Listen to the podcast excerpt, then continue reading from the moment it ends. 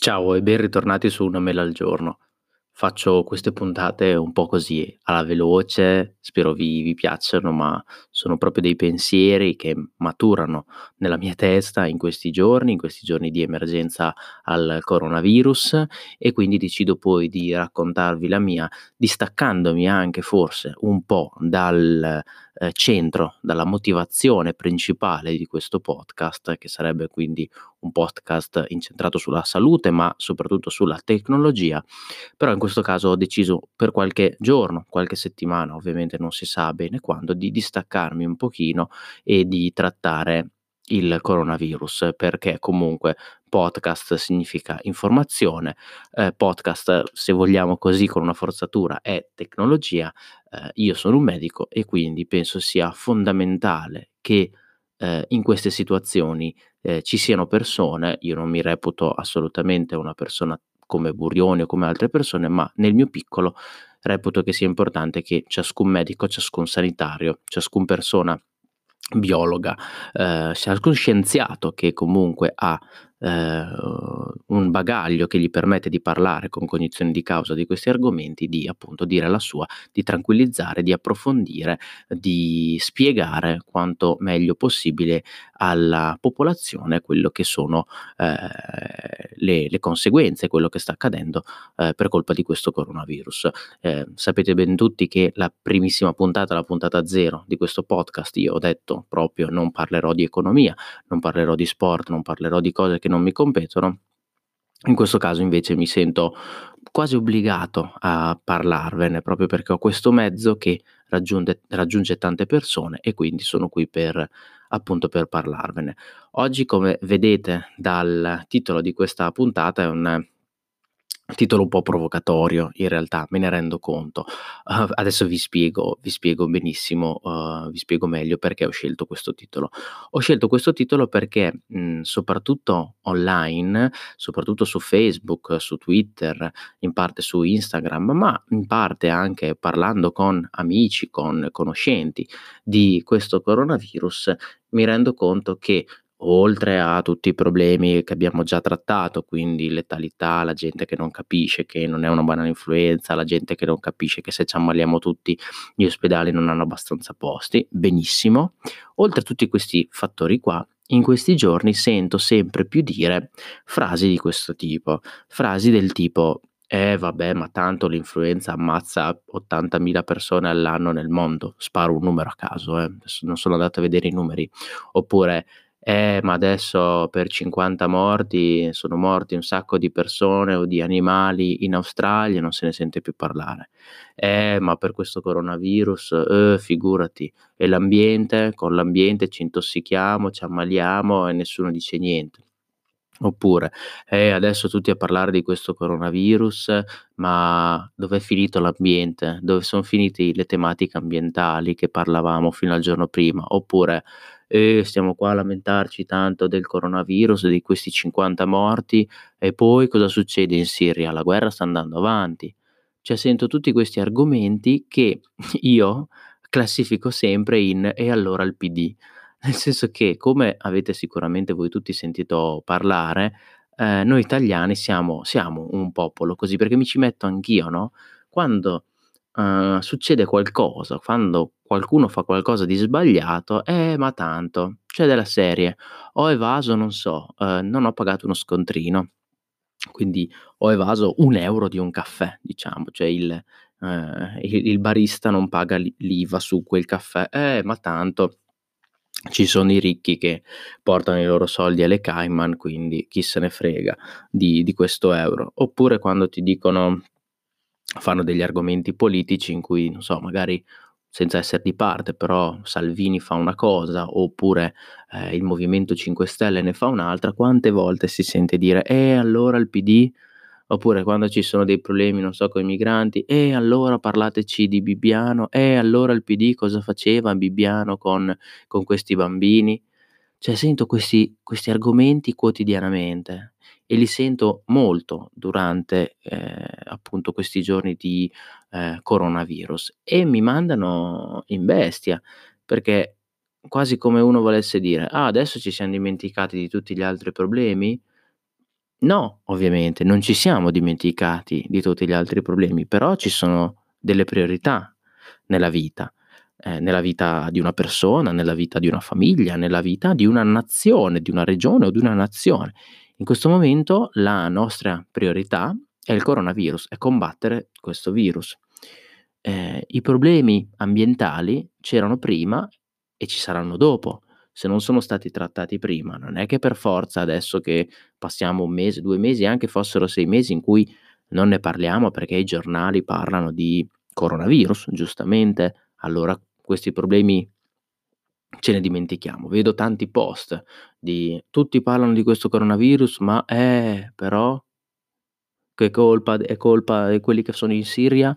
Oppure ovviamente quelli che dicono eh, oppure mhmm, anche l'altro giorno per esempio che c'è stato quel ehm, quel terribile omicidio di quel ragazzo di 15 anni a Napoli. Eh, è colpa del di queste ehm, di questo governo. Oppure eh, è colpa di De Luca. Eh, ma tanto chi se ne frega di questi napoletani ce ne sono tanti, sento dire, oppure di criminali ce ne sono tanti, chi se ne frega uno in meno. No, non sono non sono discorsi da fare questi qua. È chiaro che c'è una priorità, ehm, le ma le priorità sono normali nella vita, cioè se io a casa mia ho, ehm, che ne so, un tubo dell'acqua che perde una goccia ogni 2 minuti, però nell'altra stanza, nella cucina sta andando a fuoco, la mia priorità non sarà il tubo dell'acqua, giusto? La mia priorità sarà spegnere l'incendio. In questo momento noi abbiamo un incendio in casa, nella nostra nazione, che è il coronavirus. Dobbiamo trattare quello. Una volta che avremo trattato quello, avremo combattuto, avremo vinto contro questo coronavirus, allora penseremo agli altri problemi che saranno ancora lì, l'ambiente, la politica, l'economia sicuramente ne risentirà. Però non non capisco questi questi argomenti e prendo lo spunto del coronavirus per appunto parlarvene, ma in realtà io, mhmm, non so se questa mentalità è una mentalità quasi esclusivamente italiana, oppure se anche in altre nazioni c'è questo problema, però mi sembra assurdo dire: "Eh, ma, uhm, non so, i il movimento quelli del Movimento 5 Stelle, quello lì del Movimento 5 Stelle ha fatto, non so, ha evaso, mhmm, non ha dichiarato una cosa, eh, allora quelli del PD quando c'erano prima loro?" Eh, stesso discorso sul coronavirus. "Eh, ma tanto ne muoiono già tanti sulle strade e nessuno parla di nulla. Ogni anno muoiono 2000 persone sulle strade e tutti ce li siamo dimenticati perché ci sono 50 morti di coronavirus. E allora quei 2000 là? E allora tutti quelli che muoiono in Siria? E allora tutti gli animali morti in Australia? E allora tutti quelli che muoiono tutti gli anni per tumore? E allora tutti quelli che muoiono o ogni anno per colpa dell'ISIS? E allo cioè, che senso ha? Che se chiaro che ci sono, ma nessuno le vuole dimenticare o non ne vuole parlare, però in questo momento concentriamoci sul coronavirus.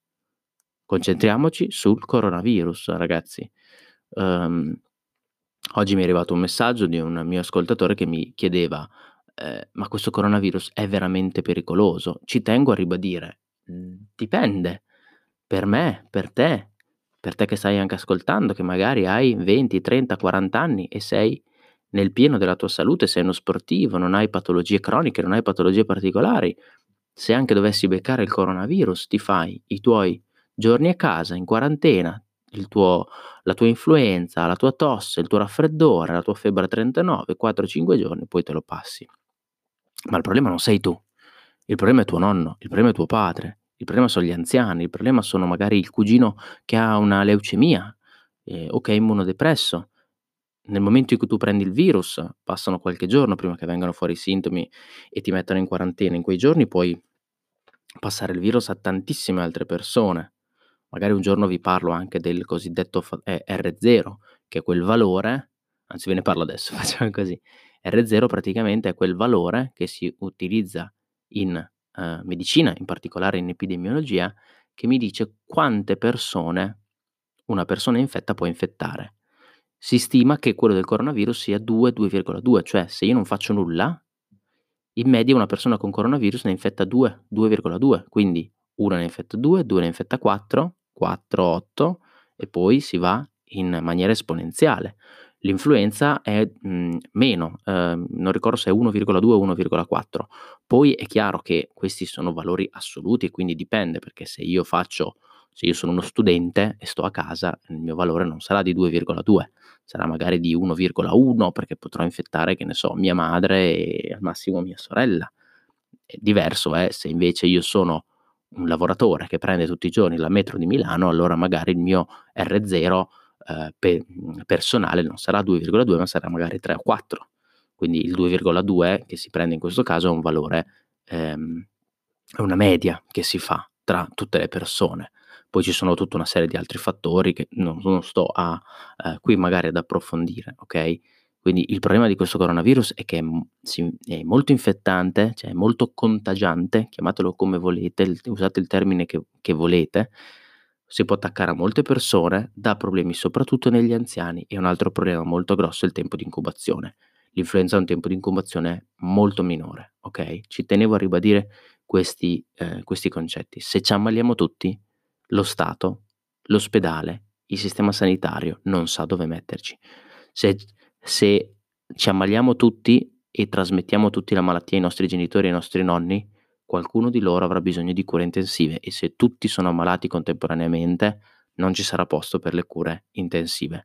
E quindi cosa si fa nel momento in cui, mh, mm, se avete fatto un corso di primo soccorso, per esempio, lo sapete, nel momento in cui hai tante persone da soccorrere, cosa fai?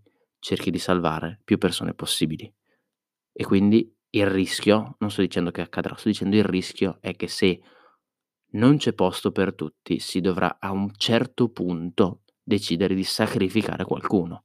Ora, forse vi sembrano discorsi mm, molto catastrofisti, ma è la verità. Cioè, se noi non riusciamo a fermare questo virus, non riusciamo almeno ad rallentare la diffusione di questo virus in modo che mentre si infettano altre persone, le, le, le prime, le precedenti guariscono e quindi si liberano dei posti in ospedale, noi ci ritroveremo tra due settimane, un mese, due mesi, tre mesi, non lo so, con talmente tanti malati, con talmente tante persone che necessiteranno di cure, cure in generale, cure normali, ma eh, cure anche in terapia intensiva, che dovremo, non avremo abbastanza personale, non avremo abbastanza medici, non avremo abbastanza infermieri, non avremo abbastanza posti letto e dovremo scegliere. E quindi magari, magari mh, mm, decideremo di non trattare il nonnino di 95 anni, che magari ha già un tumore, per salvare uno di 60 anni, che dal punto di vista, eh, diciamo così, medico è sacrosanto, nel senso che nel momento in cui tu hai 50 persone da salvare, non so, se arrivi su un posto e ci sono 5 persone che stanno male, tu devi guardare. Allora, se queste 5 persone, due stanno bene e non so, due, tu sei da solo e due sono in arresto cardiaco, se uno è un ragazzo di 30 anni e l'altro è un signore di 90 anni, un nonno di 90 anni, tu hai solo due mani, hai solo due braccia e quindi devi ehm, salvare, cercare di salvare il ragazzo di 30 anni, lasciando purtroppo morire quello di 90 anni.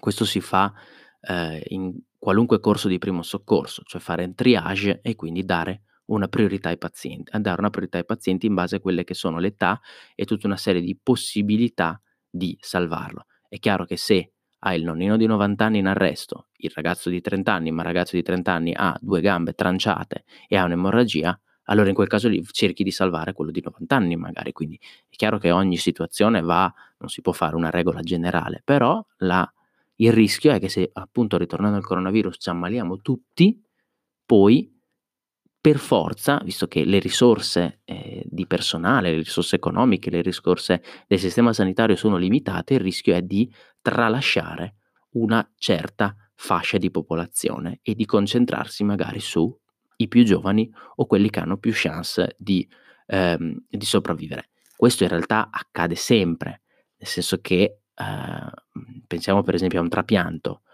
se ho un cuore a disposizione perché c'è stato un incidente stradale, ok? E quindi ho un cuore a disposizione, devo scegliere a chi darlo. Se ho un paziente di, no, di 85 anni che ha già un tumore, che però ha bisogno di un trapianto cardiaco, e però ho anche un ragazzo di 25 anni in buona salute che ha bisogno per una malattia di trapianto cardiaco, è ovvio che lo do a quello di 25 anni, ok? Quindi in realtà diciamo che queste scelte si fanno anche quotidianamente nella medicina, okay, però si cerca ovviamente dove è possibile di, ehm, fare in modo che queste scelte non debbano essere fatte. È chiaro che in un mondo ideale se ci fossero 2 cuori disponibili, uno lo do all'anziano e uno lo do al ragazzo, ma purtroppo non è così. Eh, purtroppo i posti letto in medicina, ehm, in terapia intensiva in Italia sono limitati. Purtroppo i soldi non sono infiniti, quindi anche, non so, i tamponi non sono infiniti, quindi bisognerà, ehm, se esplode questa, ehm, ehm, pandemia, diventando un'epidemia, se esplode anche lì bisognerà razionalizzare, quindi magari si arriverà a un punto in cui a me di 25 a di 29 anni che ho la tosse, il raffreddore e la febbre, il tampone non me lo fanno, daranno per assodato che magari è un coronavirus.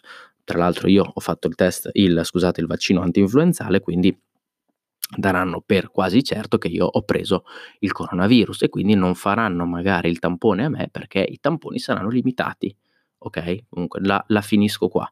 La finisco qua, era solo proprio per eh, così dirvi, ragazzi, siamo tutti in guerra contro il coronavirus, non ci dimentichiamo dei problemi, degli altri problemi del mondo, e, e, però allo stesso tempo bisogna dare delle priorità e la priorità in questo momento è il coronavirus, quindi ben venga che si parli di coronavirus dal mattino alla sera, ben venga che le, i giornali, i telegiornali parlino quasi esclusivamente di questo, tralasciando altre notizie sicuramente importanti, ma meno importanti in questo momento.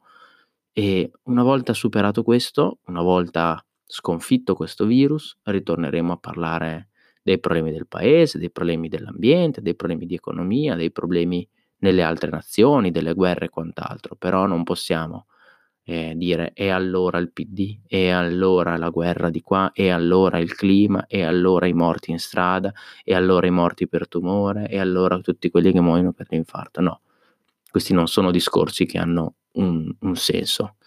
Ragazzi, se ci sono delle novità, sarò il primo, come sempre, a darvele e a, a discutere con voi. Noi, come sempre, ci sentiamo prossimamente, non mi sento neanche di dirvi quando, perché qua ogni giorno è, ogni giorno è una novità. Eh, stay hungry, stay foolish.